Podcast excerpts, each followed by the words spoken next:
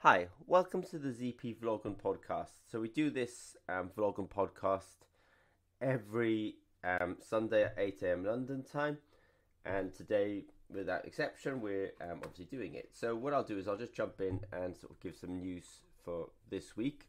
We did have our company meeting a week ago, um, and I um, we did put some images up on the internet. So I just want to kind of highlight them here. That um, at the company meeting you know, we did mostly discuss actually our sort of strategy um, in terms of a business, and you know, in our our strategy, simply sensor to API. What sensor to API means to us is we're recording things, we're sending the data to the um, cloud, we're processing the data, and then we're allowing other people to access that data using um, what's called an API um, call upon our database. Um, some other news from ZP this week as well is that um, we are very interested um, in ZP, obviously, in sensing. And I suppose when you do sensing, that brings you really to analytical sciences. You know, so we've become sort of, you know, um, if you can sort of say, you know, sensing became an- electroanalytical science. Um, electroanalytical science became analytical science. Analytical science became kind of um, data science. So we've actually put some videos out there this week, um, really about digitizing um, different industries and different applications. And this is something that they're very much up to, um, if I could say that, in the battery space. But we're very interested in obviously measuring the kind of things like the health of the sorry the state of health and the state of charge um, in batteries. And so we did put some notes out there this week about um, vanadium redox flow batteries. Um, which is a really good fit for us because many of us have also have a background in chemistry as well. So we do kind of like these um, applications which also have a strong sort of chemistry um, element to them as well. Um, something else that we a note that we put out there this week as well is it was just really a note for ourselves that many people think that there's this really strong distinction between um, sensors that are built on um, field effects transistors and sensors that are made by electrochemical sort of technologies and they're really not so different um, it's really a mental difference that some people understand some types of sensors, other people understand other types of sensors. I think it's fair to say at both at ZP we both we understand both types of sensors. Why? Because it's our job. Um, so we do kind of sometimes re- meet these sort of challenges where somebody says, "Well, can your equipment or do you understand field effect transistors?" And we're like, "Yes, we do." So we put some notes out there um, this week as well, sort of trying to pull down the barriers between that these two technologies are really distinct from one another. They're not. Um, what I do like about uh, field effect transistor based sensors is uh, they promise the capability being scaled or made through the electronics industry. I say they, they have the promise. It's not really happening at the moment, um, but they do hold the um, promise of scalability, if I can put it that way. Um, some other news from Zimmer and Peacock this week is actually quite a lot this week. Um, we did put some notes out there about manufacturing MIPS. So MIP is a molecular imprinted polymer. Um, you sort of polymerize something in the presence of another molecule, which they call the template, and you essentially kind of build a structure around this template, which you could kind of think of as an artificial kind of um, antibody. Um, and then you have to remove this template, and you're left with this hole or this pore that's meant to be specific to the analyte with or the template molecule that you used. The only problem with um, MIPS and the um, subsequent molecular imprinted electrochemical sensors is how do you scale these things? So at ZP, we do actually have some robots, um, which is quite unique for the scaling of um, MIPS, these molecular imprinted um, polymers. Something else that we um, touched upon this week as well, we do have Julie, Julie is ex- a very extensive um, data management system. I mean, I mentioned earlier on about our sort of, you know, ZP has become this kind of data sciences company as much as a sensors company. And one of the biggest technologies that we have is our um, is our Julie database, which is, as I say, is a data management system. And we just put a little note out there this week that actually it's really powerful for analyzing data in many ways. You know, people will get a piece of electrochemical data, they'll sort of eyeball it and they'll analyze it and they'll say, "Oh, that's that's my best point for signal." Well, I really show a very, you know, it was a manual way I did it, but I showed a very good technique where actually we were um, playing, let's say, with this window of integration, and we could interfere or we could um, affect a KPI, a key performance indicator, um, by changing the window um, of integration. So that's pretty powerful. Um, some other news. Don't forget that every Thursday at 8 a.m. London time, we do do our ZP Developer Zone webinar.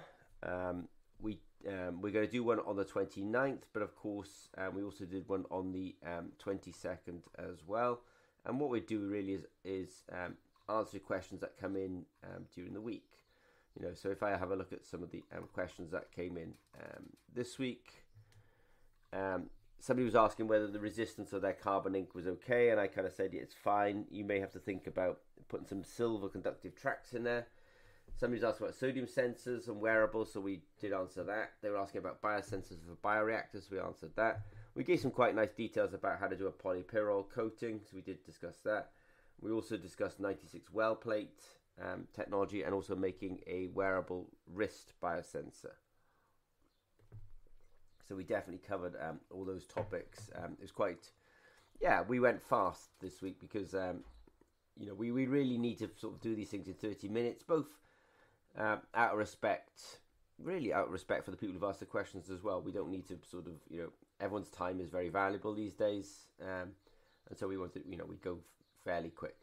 Um, something else that we did this week as well was we actually did a a live streaming of our FoodSense um, technology. So food sense really is a kind of flagship for us.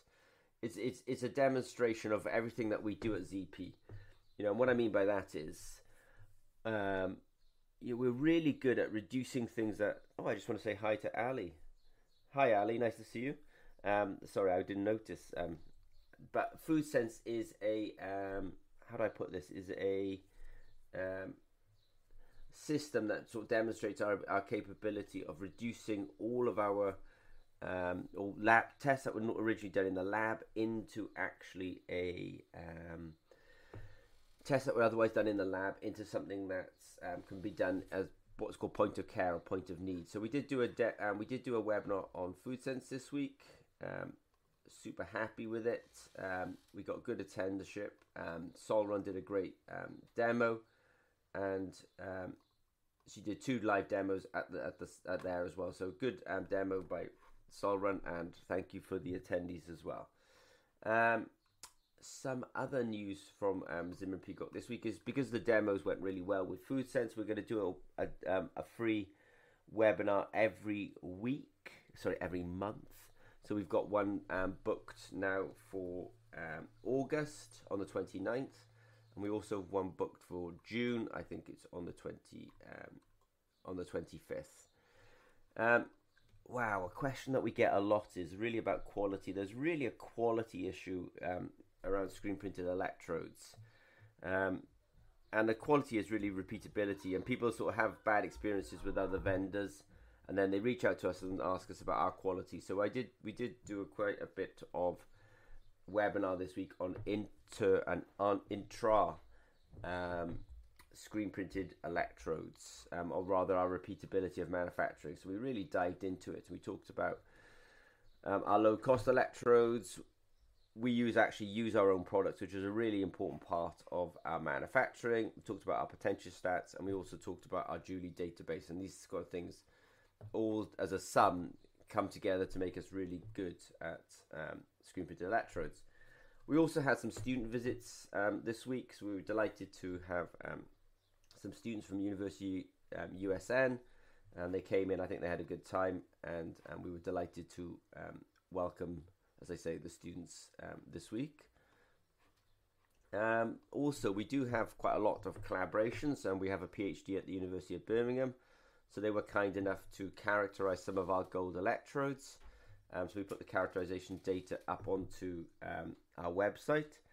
And it's kind of interesting as well because actually gold has become so expensive these days um, that we actually, even on the same page, sort of said, look, if you really want a low cost option, go for carbon.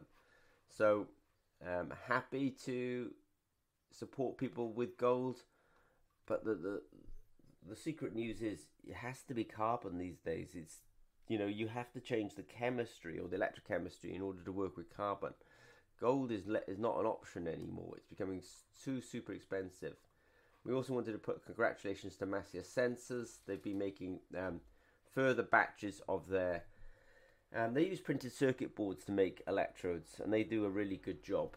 Um, so thanks to them, um, they've been putting out a new batch recently, and we wanted to just highlight um, that you know they're they're doing this work. Something else as well that's a bit close to my heart. I remember when I first went left university, I, I had done stats at uni and a few times, so I was you know happy enough. But I remember everyone talking about the CV, the CV. Now, being an electrochemist, CV meant cyclovoltammetry to me, but they actually meant the coefficient of variation. Um, and so this week, I suppose, in honor of that, and also because there is some confusion about RSD, relative standard deviation, and coefficient of variation. In the most basic f- format, they mean the same thing. It just means take your standard deviation, divide it by your uh, mean or your average, and times it by 100, obviously, and get into percentage. So it tells you something about your precision. So if I've got four data points, and I take those four data points and I average them, obviously I have my average. And if I take those four data points and calculate my standard deviation, I have my standard deviation. Now, if I divide my standard deviation by my, um, oh, that's interesting. Um, just one of the guys who's online at the moment is just discussing that he has problems with um, repeatability as well, um, which actually all comes back to it. So I'm going to jump back to this whole comment about repeatability um, of electrodes. So let me just sort of jump into it a little bit deeper here. So at ZP, um, for example, we will make sheets of electrodes and we will calculate the coefficient of variation. Um, and so on sheet um, 2, we have something like a 4% coefficient of variation. On a sheet 26, we'll have something like a 6% um, variation. So we do, um, we, we really want to keep our kind of variations, you know, we really want to keep that sort of 5%, you know, if not better, but, you know, we, you know, we do sort of move around a bit. Some of them could be three, some of them could be four, some of them could be six, and some of them could be five. So we are aiming for this five. Now, what we're also doing at ZP is we're looking at um, these means of our sheets, let's say, and making sure that from sheet to sheet to sheet we don't have too much variation. I think we're quite unique in this. I know I sort of say it a bit, but it's because um, we do try to encourage everyone onto the same screen printed electrode, so that means that our volumes are higher. We do use these electrodes ourselves, which means that you know we're the first ones to um, actually identify those problems. We obviously do have um, potentiostats that allow us to, um, let's say, do parallel testing. Um, you know, and so you know we're, we're we're sort of able to test at numbers that allow us to be um, significant in terms of our um, statistics. And lastly, and boringly, because I say it a lot, but we also have this Julie database, which really means that we're processing this data really fast relative to basically other companies. So they, you know, they're sort of reluctant to do it because actually they, they can't process the data at the, at the right speed. Um, and anyway, all that said, um, I suppose it, it, was linked to that because actually we use things like um, relative standard deviation to actually then monitor um, our sort of performance or our repeatability. And there we are. We put up a note as well just to clarify what we mean by RSD. Um, and I, for me, at the most basic um, term, it also means CV as well, coefficient of variation.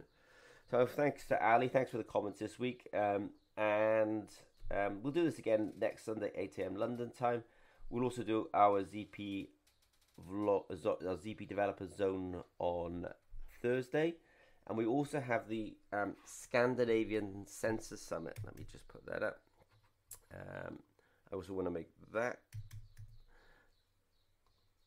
wrong computer. Scandinavian Sensor Summit. We do have the Scandinavia Sensor Summit, which will be on the 13th and 14th of September. We are holding a um, a pre-workshop on this, so um, we do a really excellent, I would say, workshop on electrochemistry. Um, so we are um, definitely um, doing a workshop um, the couple of days beforehand, but we are also we're also having yeah the um, there's the there's the conference, there's exhibition passes, and then as I say, there's the pre-conference workshop as well.